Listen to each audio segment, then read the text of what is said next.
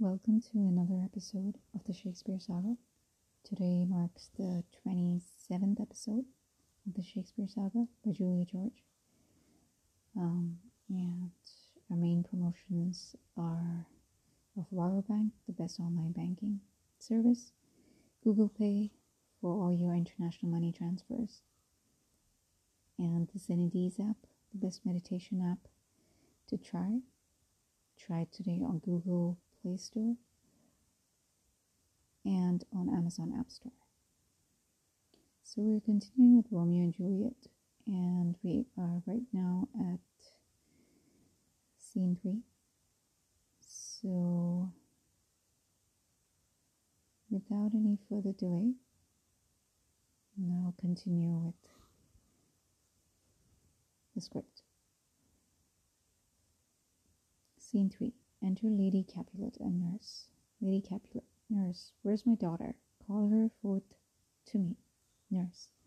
Now by the maidenhead at twelve year old, I bade her come. What lamb, what ladybird? Gods forbid. Where's the girl? This girl? What Juliet? Enter Juliet. Juliet. How now? Who calls? Nurse. Your mother. Juliet, Madam, I'm here. What is your will? Lady Capulet. This is the matter. Nurse, give leave a while. We must talk in secret. Nurse, come back again. I have remembered me. Thou's hear our counsel. Thou knowest my daughters of a great age. Nurse, faith, I can tell her age unto an hour. Lady Capulet. She is not fourteen. Nurse, I lay fourteen out of my teeth, and yet to my teen, be it spoken, I have but four. She is not fourteen. And how long is it now to Lammastide? Lady Capulet, a fortnight and odd days. Nurse, even or odd, for all days in the year. Come, Lammas, Eve, at night shall she be fourteen. Susan and she were of an age, well, Susan is with Gauze. She was too good for me, but as I said, on Lammas Eve at night shall she be fourteen. That shall she. Mary, I remember it well. Tis since the earthquake now eleven years, and she was weaned. I never shall forget it, of all the days of the year, upon the day, for I had that then laid wormwood to my dug, sitting in the sun under the dove house wall, my lord, and you were then at Mantua. Nay, I do bear a brain, but as I said, when it did taste the wormwood on the nipple of my dug and felt it bitter pretty full. To see it tetchy and fall out with the dug, shake, quat, and dull house, 'twas no need, I trow, to bid my trudge. And since that time it is eleven years, for then she could not stand high lone, nay, by that brood. She could have run, waddled all about, for even the day before she broke her brow, and then my husband took up the child. Ye, quoth he, wouldst thou fall upon the face, thou wilt fall backward when thou hast more wit. Wilt thou not, Julie? and by my holy dam, pretty wretch left crying and said, I, to see now how a jest shall come about. I warrant as I should live a thousand years. I never should forget it. Wilt thou not, Julie? quoth he. And pretty fool it stinted and said, I, Lady Capulet, enough of this. I pray thee, Hold thy peace. Nurse. Yes, madam. Yet I cannot choose but laugh.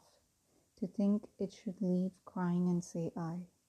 And yet I warrant it had upon its brow a bump as big as a young cockerel, cockerel's stone. Peleus knock, and it cried bitterly. Yea, quoth my husband, fallest upon thy face. Thou wilt fall backward when thou comest to age. wilt thou not, Julie? It stinted, and said I, Juliet, and stint thou too, I pray thee. Nurse, say I. Nurse, peace I have done. God's marked thee to his grace. Thou wast the prettiest babe that e'er I nursed, and I might live to see thee married ones. I have my wish. Lady Capulet. Mary, that Mary is the very theme I came to talk of. Tell me, daughter Juliet, who stands your disposition to be married? Juliet. It is an honor that I dream not of. Nurse. An honor were not I thine only nurse? I would say thou hadst sucked wisdom from thy teat. Lady Capulet.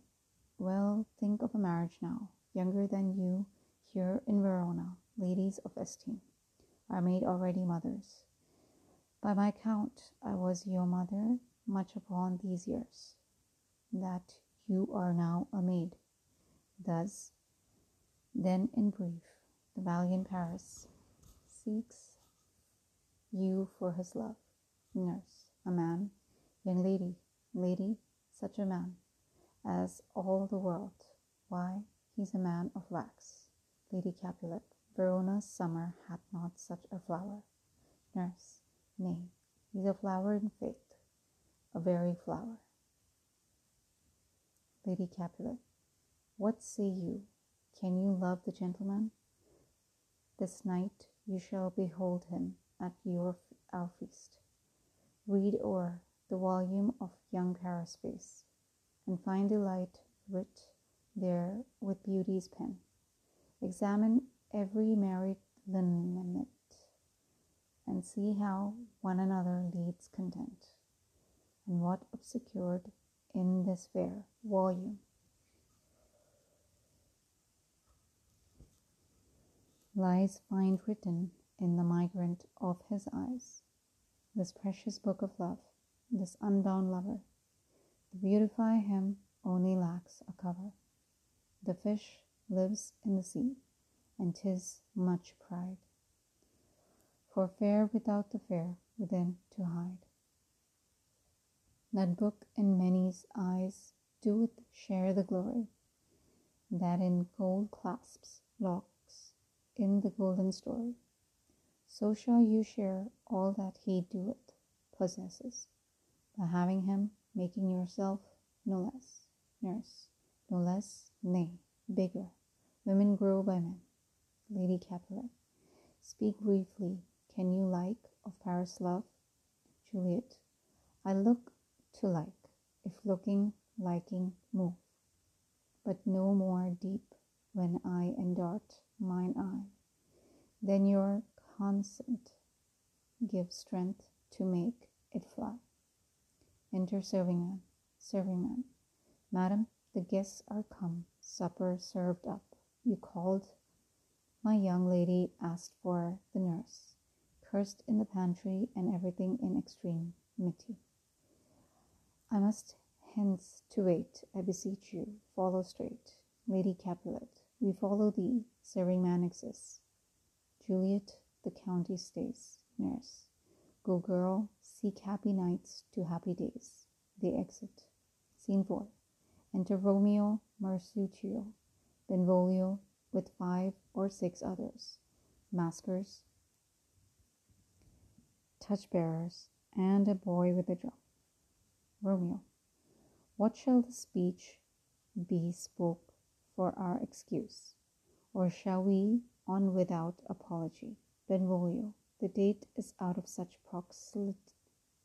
prolixity.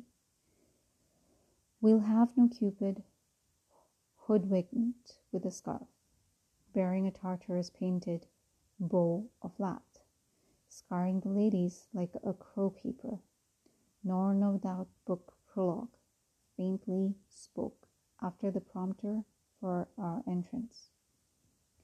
But let them measure us by what they will. We'll measure them a measure and be gone. Romeo, give me a torch. I'm not for this ambling. Being but heavy, I will bear the light. Mercutio, nay, gentle Romeo, we must have you dance. Romeo, not, I believe me.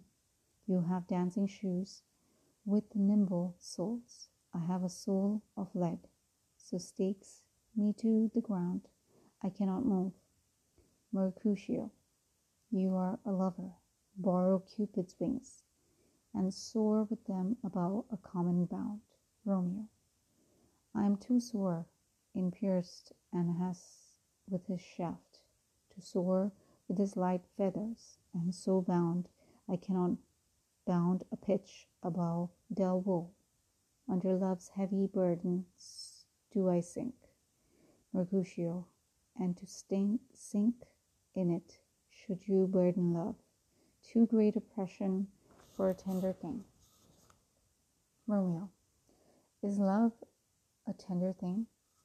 Is it too rough, too rude, too boisterous, and it pricks like thorn? Mercutio, if love be rough with you, be rough with love. Prick love for pricking, and you beat love down. Give me case to put my visage in, a visor for a visor.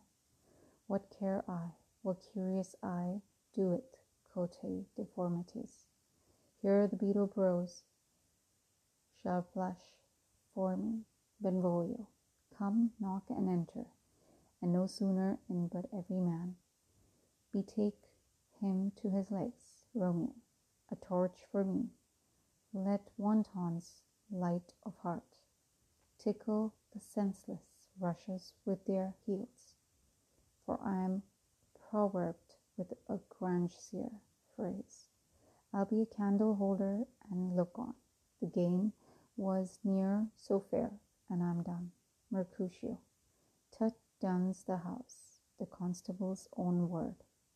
If thou art done, we'll draw thee from the mire or save your reverence, love, wherein thou stickest. Up to the ears, come, we burn daylight. Ho, Romeo, nay, that's not so.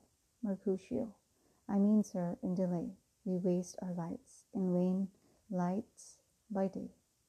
Take our good meaning, for our judgment sits five times in the air, once in our five wits, Romeo, and we mean, well in going to this mask, but 'tis no wit to go.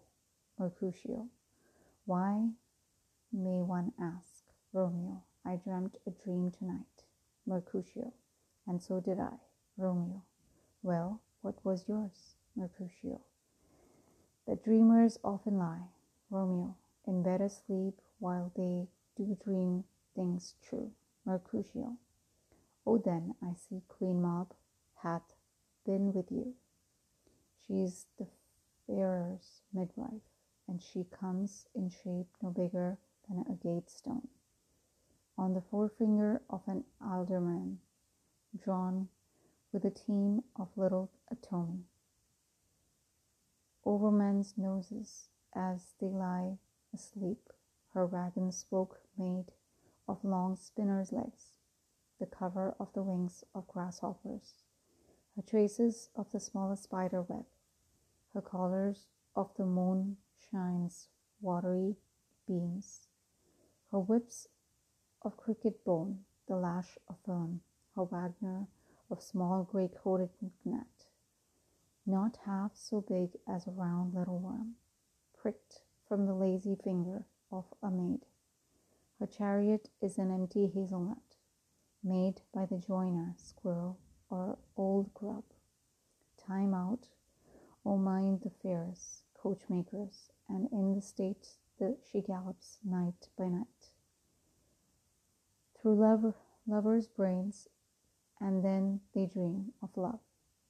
On courtiers' knees, the dream of courtiers stray or lawyers' fingers who straight dream on fees, or ladies' lips who straight on kisses dream, which oft the angry Mab with blisters plagues because their breaths with sweet meats tainted are sometime she gallops, or a courtier knows, and then dream he of smelling out the sweet.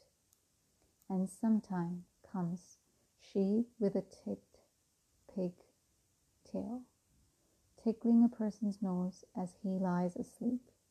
Then he dreams of another benefice.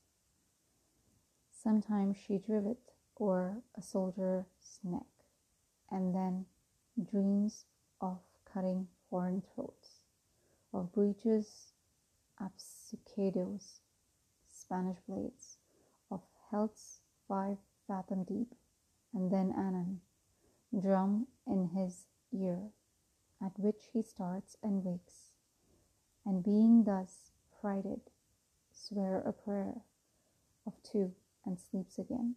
That is that very Mab that plats the manes of horses in the night, and bakes the elflocks in foul sluttish hairs, which once untangled much misfortune bodies.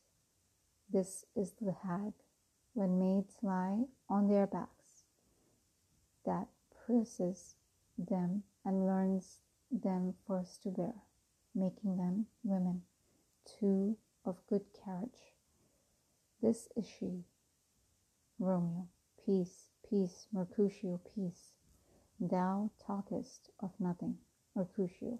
True, I talk of dreams, which are the children of the idle brain, begot of nothing but vain fantasy, which is as thin of substance as the air, and more inconstant than the wind, whose woes even now the frozen bosom of the north, and being angered puffs away from tents, turning her side to the dew dropping south Benvolio. This wind you talk of blows us from ourselves. Supper is done, and we shall come too late. Romeo, I fear too early, for my mind misgives. Some consequences yet hanging in the stars shall bitterly begin his fearful date. With this night's revels, and expired the term of a despised life closed in my breast, my some while forfeit of untimely death. But he that hath the steerage of my course, direct my sail on lusty gentlemen, Benvolio, strike drum. They march about the stage and then withdraw to the side. Next is Act 1, Scene 5, which I will continue in the next episode. Appreciate the lessons. That's it for now.